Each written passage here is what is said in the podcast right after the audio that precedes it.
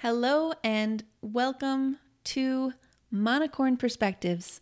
I am your host, Phoebe Phillips of polyamoring dot blog. If you are looking for the podcast formerly known as Polyamoring Podcast, it's gone through a bit of a transition. And to understand why that was, you should go back one episode, uh, listen to the ten-minute preview episode for this season, and it will explain to you what happened. So, this is part one of Should I Stay or Should I Go? Uh, that is the topic that came up first in the Monocorn Sanctuary for our monthly video chats that I am taking the audio from and turning into a podcast. Um, in this episode, I chat with two members of the group, Anton and Carissa, uh, who each have had their own struggles with figuring out whether being in a relationship with a non-monogamous person was going to be right for them. Uh, for more resources for folks in mono plus poly relationships, you can check out my new website at monocorns dot com. Um, I am going to be launching a new coaching program for people in this situation, uh, but I've also got a resources page on there and a couple of articles that can help you get started, plus links to the various Facebook groups that you can find some support in. And of course, you can always find my full blog at polyamoring dot blog. So we're going to move forward quickly here. I've got Anton and Carissa up here, and in part two, you will hear from Patrick and Jenna. Enjoy. Okay, hello. Uh... Wave hi. So this is Monocorn Perspectives. It's the first time we're doing this. Uh, it's mostly a conversation. Today's theme is should I stay or should I go? And I'm going to talk to two people who were in relationships, or, or one is in a relationship, one no longer, uh, with a non-monogamous person, and how they came to the decision whether they were going to try to work it out or if it just wasn't for them, because it's something that comes up a lot in the Monocorn Sanctuary group. And I think it's a it's a topic that people want to listen more, learn more about. So Anton and Carissa, thank you for being the first to do this with me. Welcome. Um, so let's just start with um, an introduction. Tell me about your relationship and like where where it went in a in a short and quick summary. Um, why don't we start with Anton? Um, so we met a little over three and a half years ago, and uh, it was a very strong connection, strong relationship right off the bat. Um, she identified as a relationship anarchist. Um, sometimes I use the word, we've used the word poly just as a term of convenience, but she's not poly, she's a relationship anarchist. I was, I was monogamous. Um, We got to the quarantine and some issues, some stressors or challenges that we'd had kind of, I think, uh, were were magnified or focused. And so we ended up having a break um, during the quarantine. That was hard for us both. Um, and I'll probably talk more about that as we get into this, but um, we've been sort of together and independent at the same time since then, mm-hmm. and working through stuff. And do you live together? No. Okay. Um, but there's, there's some, someone has, someone has a kid. Yeah, she has kids. Okay. And, and I'm now very close to the kids. You are close. Um, yeah. So part of what's, I think, a little bit complicating is, and, and I, I think we both see it as a good thing, is that Um, we sort of share families in the sense that I don't have kids and I never wanted kids, but I'm very close to her kids. And that's become a very strong relationship that she and I are both interested in continuing. My extended family, she's very close to and feels like her extended family. And so we sort of like share families while we're going through this, and neither of us have any interest in that changing. So okay. Yeah, that's also another component. So we will we will circle back around, but I want to give Carissa a chance to introduce herself.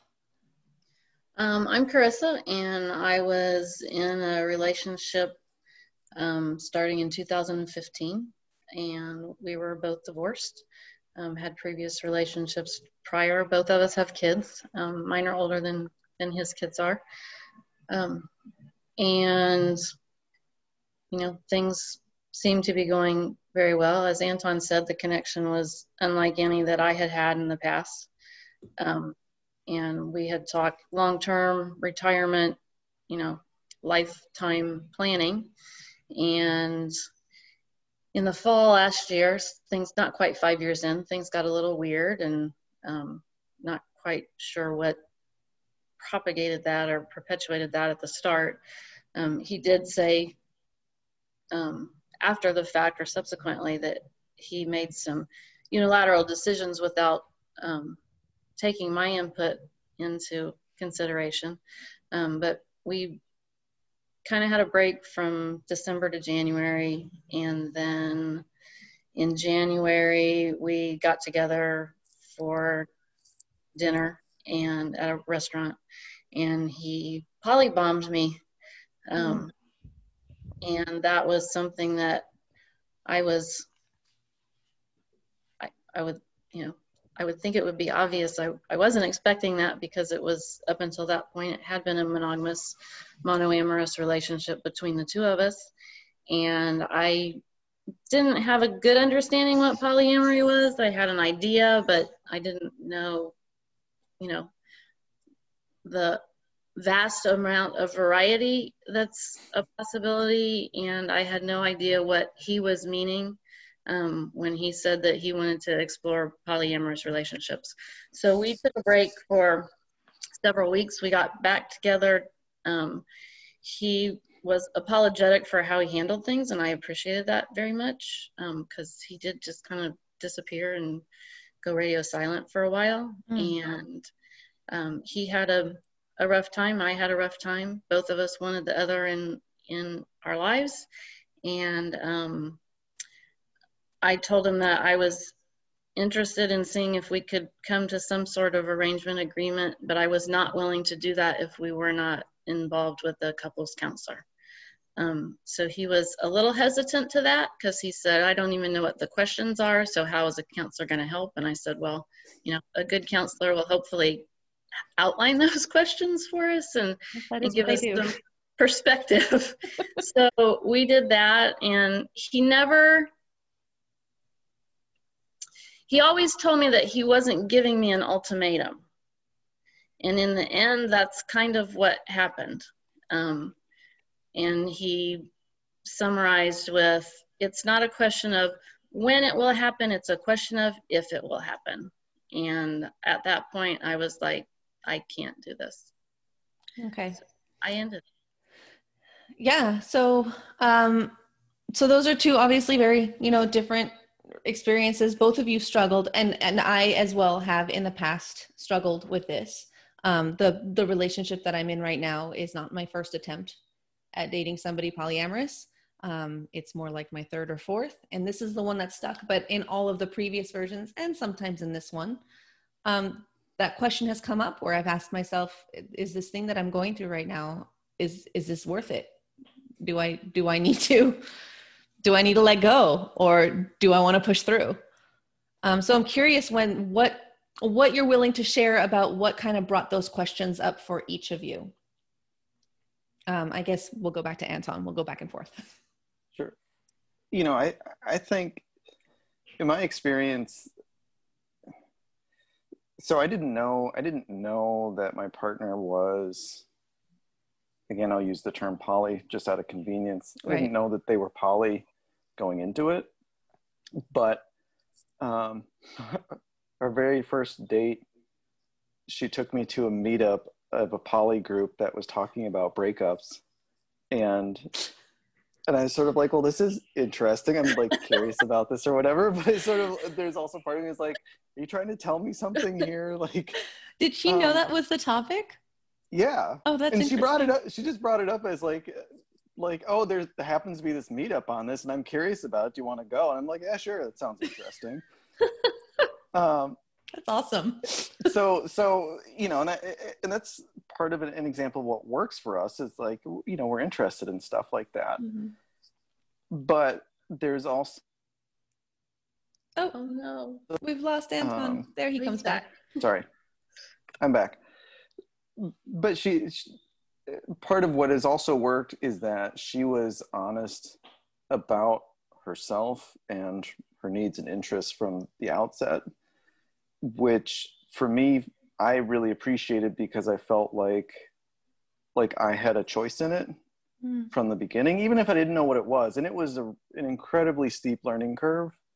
In some ways it still is, but on many levels, because she's also queer and I'd never learned about, I didn't know about white privilege. And like, there's just a whole lot of things that suddenly over the next eighteen months was a really steep learning curve. But I think to um, a point that I, that I think is common to all, I, this is what I think now, is that there's struggles in all relationships, whether it's monogamous or not. And there's, there's a tension between, this is what I've struggled with. There's a tension between sort of like what you want and what you think you either have to do to get it or the way things are. And, and I was in a monogamous um, ten year marriage prior to this. And, and I realized, you know, I had the same issues in that, or very similar issues in that, that I did in, in working through this relationship, and it just happens to be different. So I think um, for me, I, a lot of what I've ended up focusing on is trying to understand sort of what is, what is similar between all these different things, these different kinds of relationships, because we all, everybody struggles. Yeah. So what, what's the common theme and what can I do about that? And, and generally speaking, I've found that oftentimes it's things that I'm bringing to my own experience in the relationship that is the common element versus, but it, it's easy to project that out onto other, mm-hmm. other people. And sometimes it is the other person, you know, like I think yeah. being polybombed has to, that has to suck. That's, you know, yeah, like that part bad. of it is, yeah, that part of it's really hard, I think. I think I'm only going to end up having a whole one of these on that whole concept, because I've never yeah. experienced that. I've always known up front that the person I'm dating is polyamorous or non-monogamous. Yeah. Yeah. Um, yeah. So it sounds like uh, you sort of recognize that the, it's something that is commonly said, that polyamory kind of brings to the surface the things that mon- monogamous and monoamorous relationships also had, but the, the mono relationships tend to make it easy to not talk about it, you know, kind of just like, well, this is just the way it is. We're in a, in a, in a non-monogamous relationship. These things have to be discussed. Like you, you, it won't work unless you really work through it. Um, so it sounds like you came to some sort of, you know, issues that were there before are still here. So this is not that different. Yeah. And, and I would say this is my experience, but I think I can, it's somewhat generalizable, is that monogamy, we're all culturally informed on what that is and what it should look like and all that stuff. And I think that it it sort of provides us a, an assumed set of like skills or agreements or ways of things that things should be that covers for any lack of skills or awareness that one or both people in the relationship might have.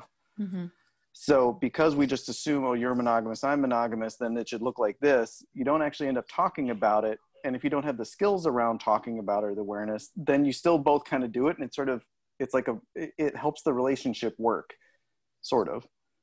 Um, but with poly, some of that stuff suddenly is just out there and you have to deal with it. And suddenly you're, you realize, oh crap, I don't, I don't have a, you know, a skill for self, self-soothing myself in this moment when I'm kind of emotionally escalated or whatever. And I don't know how to right. do X, Y, Z or something. Um, but to me, the, the takeaway has always been, was in recognizing that that deficit for me or whatever existed in both cases. It's just that we had both sort of assumed and never thought about it and just followed a, a thing, and that kind of covered for it. Yep, exactly. And so Carissa, for you, you had a different experience. For, for you, the, the end result was not, not going to keep this going. So what were the things that came up right. for you that brought um, you there? You know, in theory, polyamory makes a lot of sense to me. It, I mean, I, I'm an intelligent person. I'm well educated. I am a, I, I mean, that's what I do when I, when I I'm a nurse, so research is a big thing for me. Um, so I want to know, I want all the information or as much information to help me process and help me understand. And as I said, the theory of polyamory makes a lot of sense for me. Yeah. And in my gut, it came down to he wanted another relationship or other relationships that were similar in nature to the romantic sexual relationship that we had. And for me, that the way I frame it, because it's who I am, it came as you're an option. And on Friday night, I may pick Carissa as my option, but I might be in the mood for Susie as my option. And I, I couldn't get on board with that. And the I got to the point where I lost thirty pounds in eight weeks. I went on anti-anxiety medication.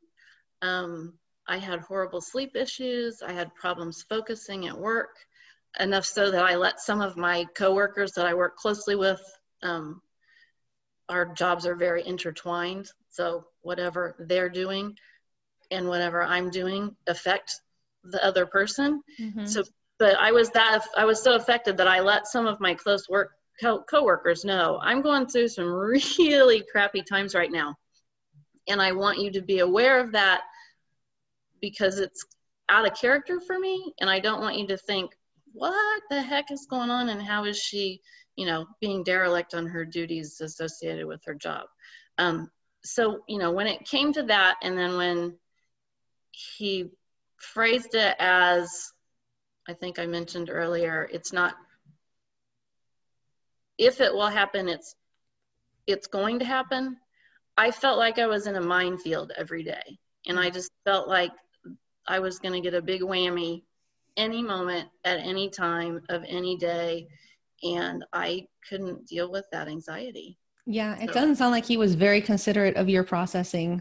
No, um, and at all. And I won't, but I won't say that because you know, I think he made an effort, um, but, you know, he was, he told me that he didn't feel that he was part of the process, but understanding, me understanding it wasn't his process, it was my process. Mm-hmm.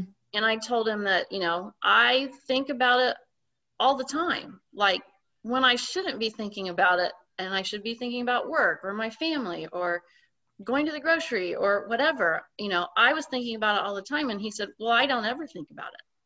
And I'm like, you, you're painting it as you're being very ethical and, and very moral about the situation. But in action, to me, it's not coming across that way. It's you saying, this is what I want or need. And in the end, it was pretty much, if you're on board with it, then we can continue our relationship as is or similarly.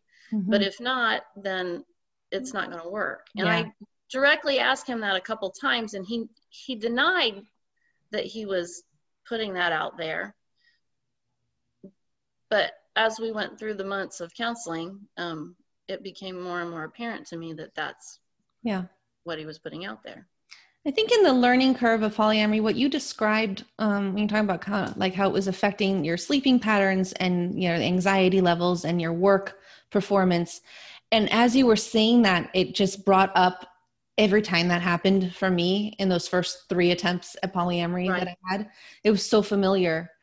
Um, and so the question, because now I'm in a relationship where I don't have those issues, where I'm actually very secure in this relationship, even though you know, I'm not even dealing with just one metamor. There are three. Right. Um, so I'm wondering, cause you're still in the Monocorn group and you, and you are, you know, you say like polyamory makes sense. Do you think that this is something you'd ever consider again with someone who maybe works more in line with how you see the ethics of polyamory? I, I don't, um, yeah. when I, after I made the decision, I, I posted in the group that, you know, I, I'm, I'm done, I'm out. And it's, you know, it's, the group has been very beneficial and it's been helpful. And there've been some really supportive people. And a couple people commented on my post. And then I've made some really good friends, actually, some virtual friends um, through the group. And they're like, who have all made the same decision to leave the relationship. Mm-hmm. And, and we're all of an older group. I'm fifty. Um, and then a couple of the other women that I have connected with, and we still message and we still have conversations with, and, you know, we're friends on Facebook outside of the group. Um, you know, they're also in their fifties, and they've said, you know, I encourage you to stay, because as you'll see, people go through the same process in the same situation and the same decision-making. They're presented with the same decision-making opportunities. Um, and, and so I, I mean, I, it's kind of like, I wanted it to work. I really wanted it to work, because I did, you know, I thought this was my life partner. Yeah. And, you know, it might be my life partner, but I'm not spending my life with him. And I'm okay with that now. Um, you know, it's, hindsight's been really good, because I, there are some questions about, you know, his truthfulness and a, a particular relationship that he was, I swear I'm just friends with her. I'm just friends. And I found out since then that, no, he's not really just friends with her. Um, yeah. And, and there are some, you know, there's some ethics involved with that, um, because they work together, and she's, there's a huge age difference, and she's going through a divorce. And, you know, I told him, take me out of the picture of that relationship. You know, you just, you need to examine the ethics of that on its own. Yeah. Um, but he's like, there's nothing to examine. There's nothing going on. We're just friends. And I'm like, okay, whatever. Yeah. It, I mean, it's interesting, right? There's, there's, when someone's ethics don't line up with the ethics they say they have. Right. Um, you know, you start to question, well, am I, am, is it me? Like, am I doing something wrong? Am right. I like reacting to this incorrectly? Right. Um, and it, it sounds like, you know, now, and you said in hindsight, you see, no, I, I was right. Yeah. I, and for me, that's like the greatest feeling. Me being told you were right, or me understanding that I was right, is the best feeling in the world. Right. So yeah, it's I mean, so- and it, I mean, it's nice to, it's nice to be right in a situation, mm-hmm.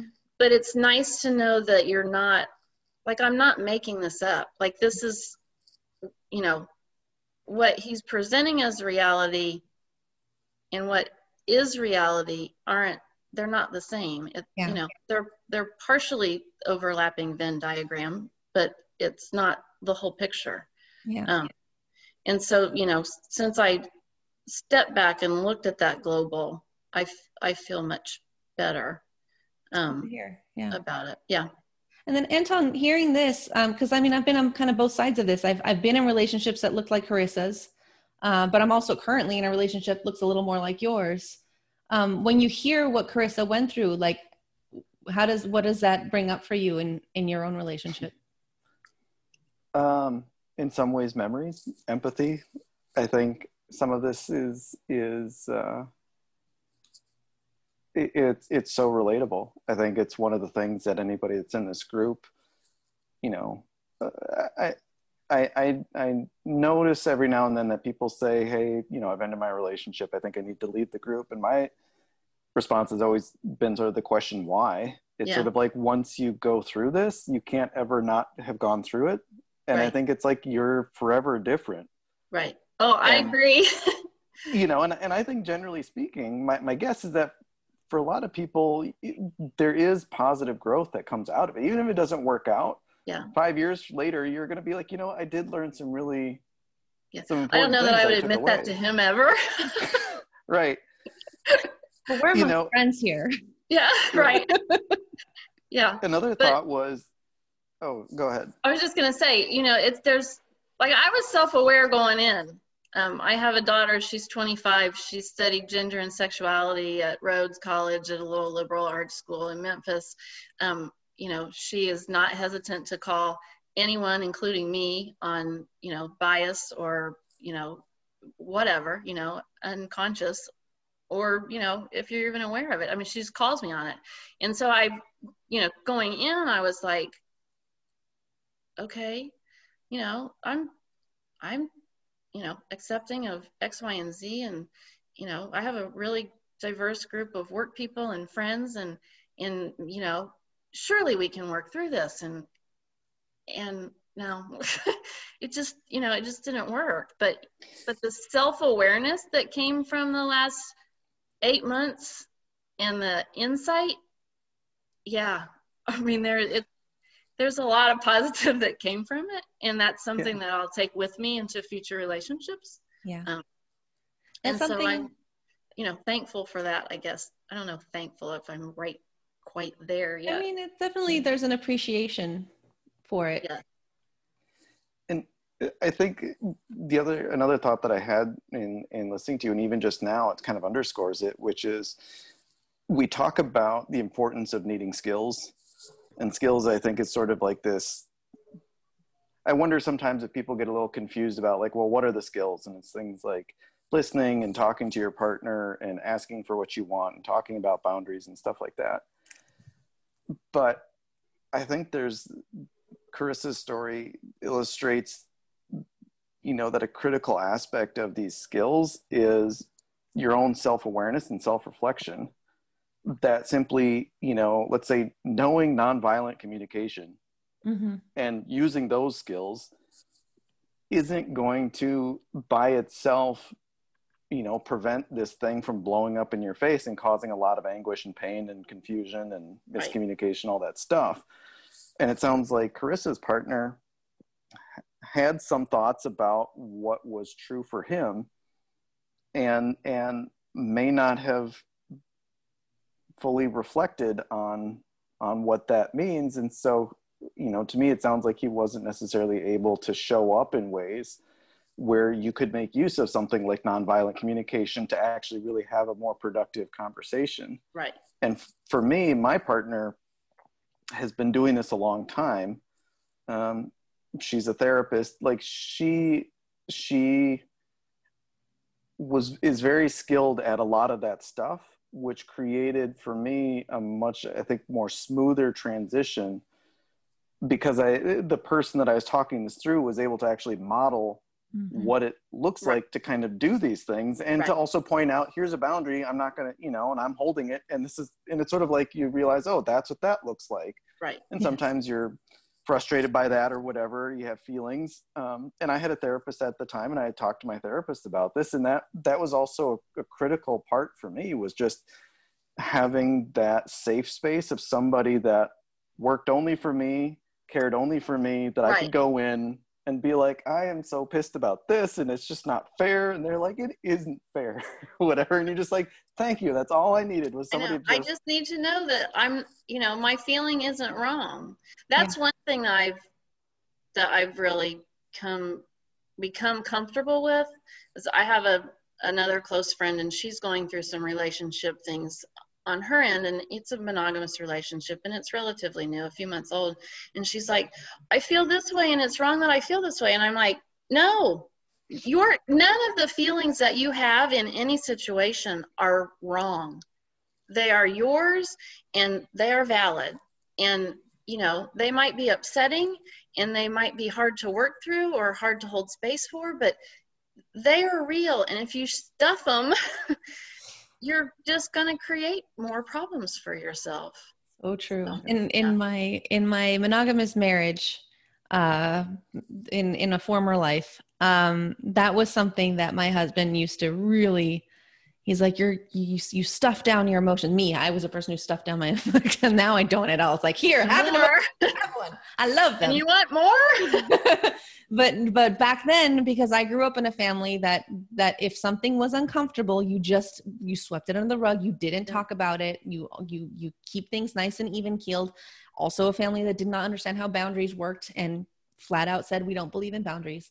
Um, so, you know, he was always like, you know, this, you're, you are mad about something. You're upset. You never get mad at me. I know that you're mad. And I'm like, no, I'm, it's fine. It's okay. I just want it all to go away. So we're not fighting anymore. And I didn't learn how to do that until, well, he, he passed away. I mean, I never learned it with him. Um, but until I started getting involved with, with non-monogamous people who weren't as ethical as they said they were. And I started standing up for myself and started saying, no, no, no, no, no, no, no. You said this, but you're right. doing that. It's making me feel this. And they're like, oh, you're needy. And right. it took a few rounds of this before I started to realize I'm not needy. I I have expectations. If you don't want to meet them, then we're not a good fit. And I'm right. real I'm willing to let you go. And that's kind of where I, you know, in some, like, I guess in a summary, it's even as happy as my relationship is now, and we're about to celebrate our fifth anniversary. Um, there are still times when things bother me and I have to go through the process of asking myself, is this worth breaking up over?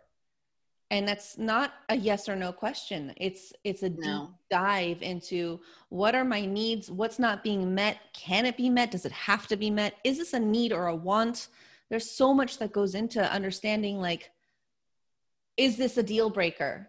And ultimately, over the fa- past five years, you know, when these questions come up, the answer has been, it's not a deal breaker.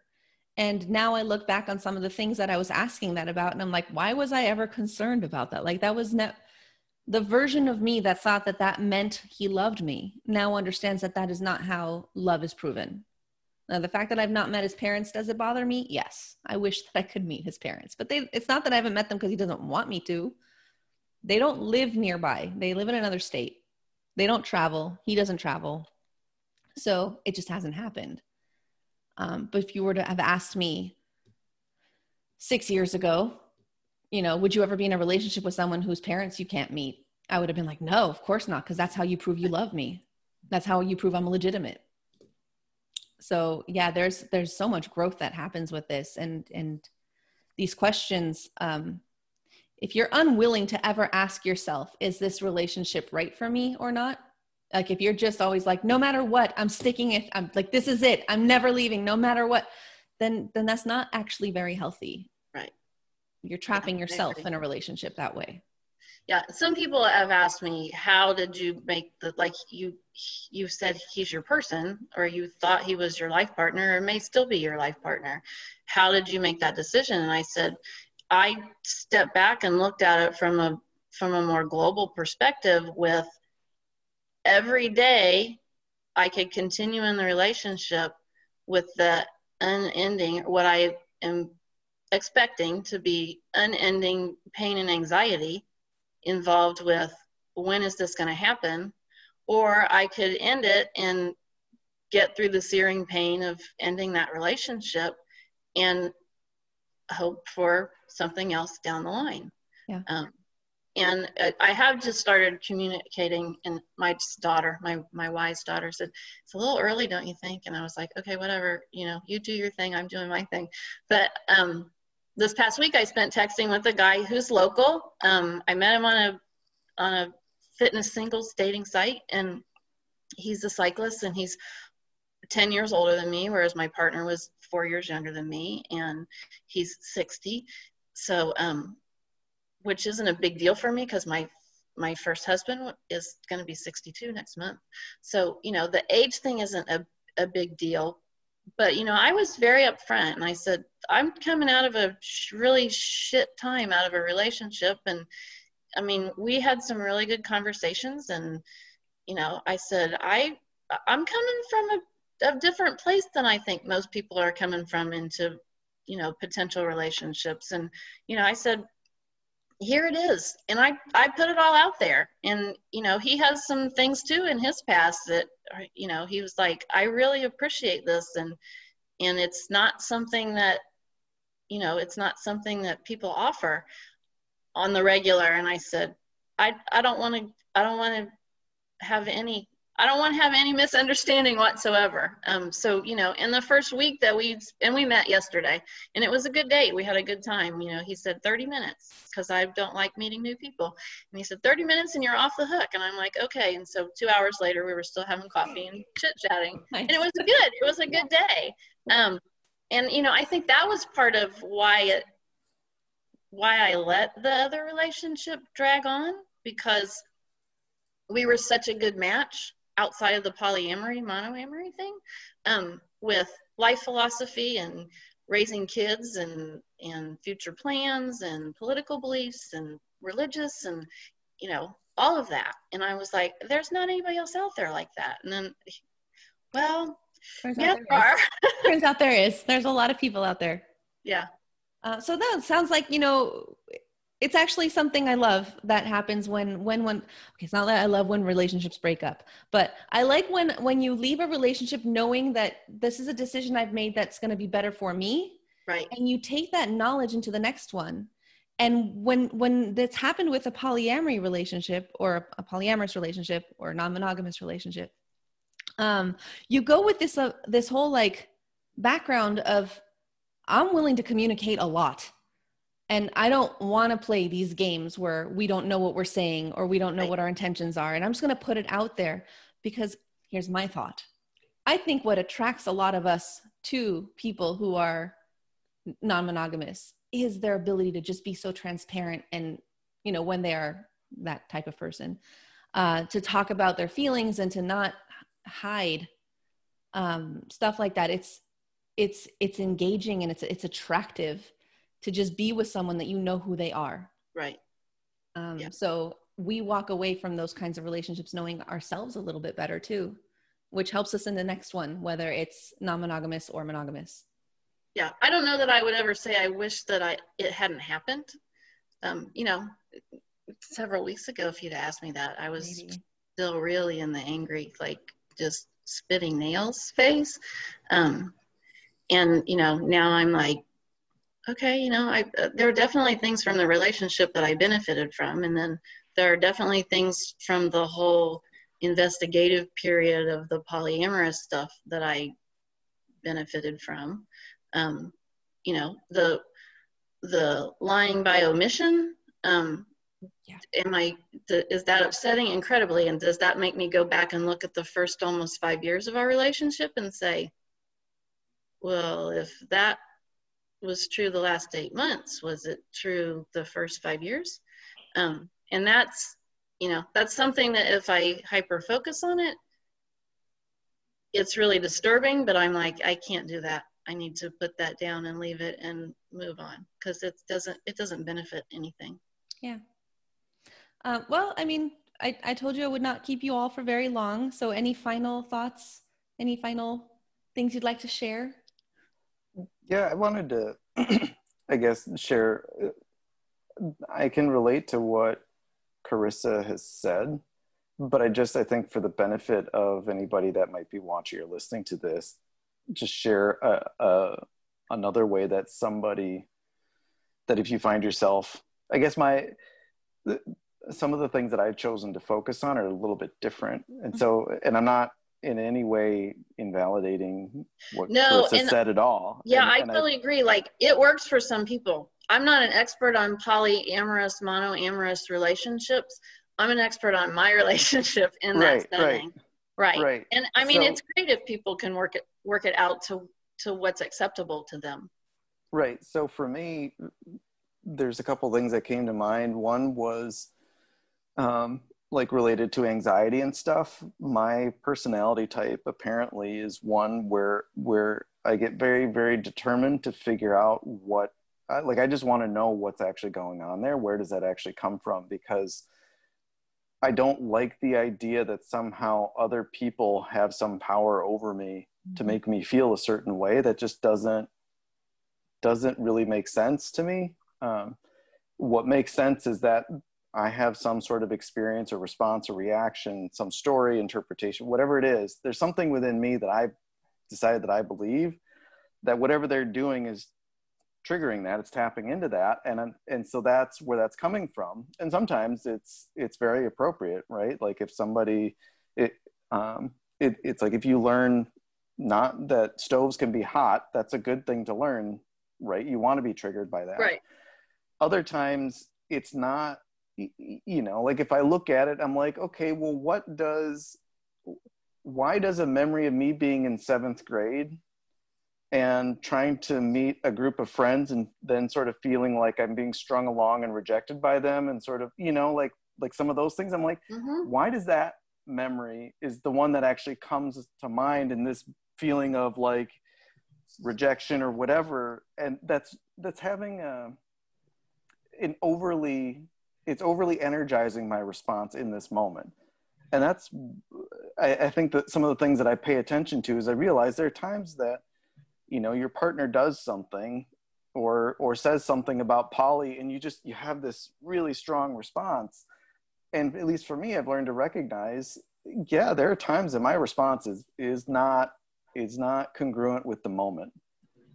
And so I get very determined to figure out what that is, because ultimately I want the choice, and I don't feel like I'm having the choice. I'm having a response, an emotional response that is dictating for me my choice. Yeah. And it, if it gets above a certain threshold, I can, I can physically feel, I can tell, like suddenly, yeah, my brain is shifting. My, my uh, prefrontal cortex is going offline.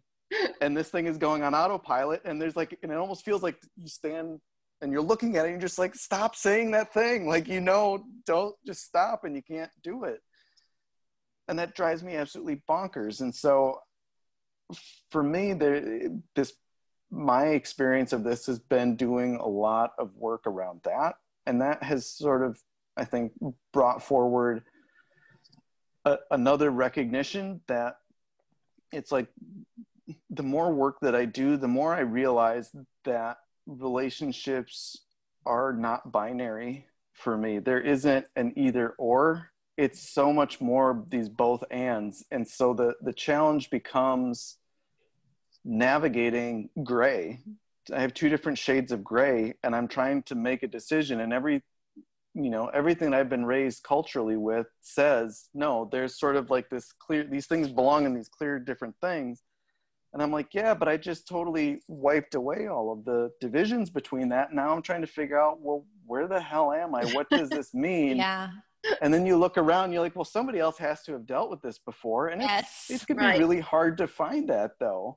Yeah. Um, and so that part is is challenging. And like, even with us, I mean, this sort of our, our break has been been very significant. But I also realized the other day that probably ninety to ninety-five percent of our relationship are con- is is exactly the way that it was, which is just absolutely fascinating to me, that what can feel like a massive break is actually this really tiny percentage of the relationship, and and all of the all the other aspects of it are working great and are still really strong. And I should clarify that, you know, I I I guess what identify as a relationship anarchist now, that that those ideas are the ones that I feel, if I had to put myself in a camp, would put myself in that camp.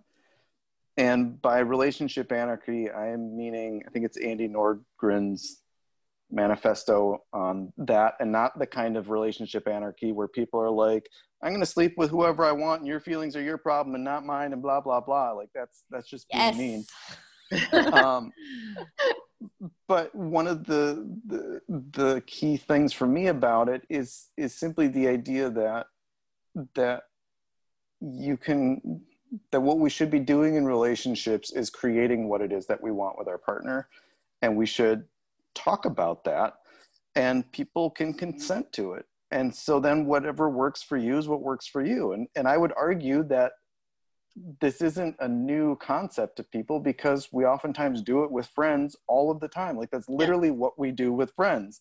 I know you in this particular sphere Con- of life. Context, yeah. Exactly. Right. And, and we just do that, and that's great. And that's, and we're only going to see each other once a week or once a month or whatever. Right. Yeah. And that's great. Sometimes you're my best friend. We're going to do all this stuff all the time.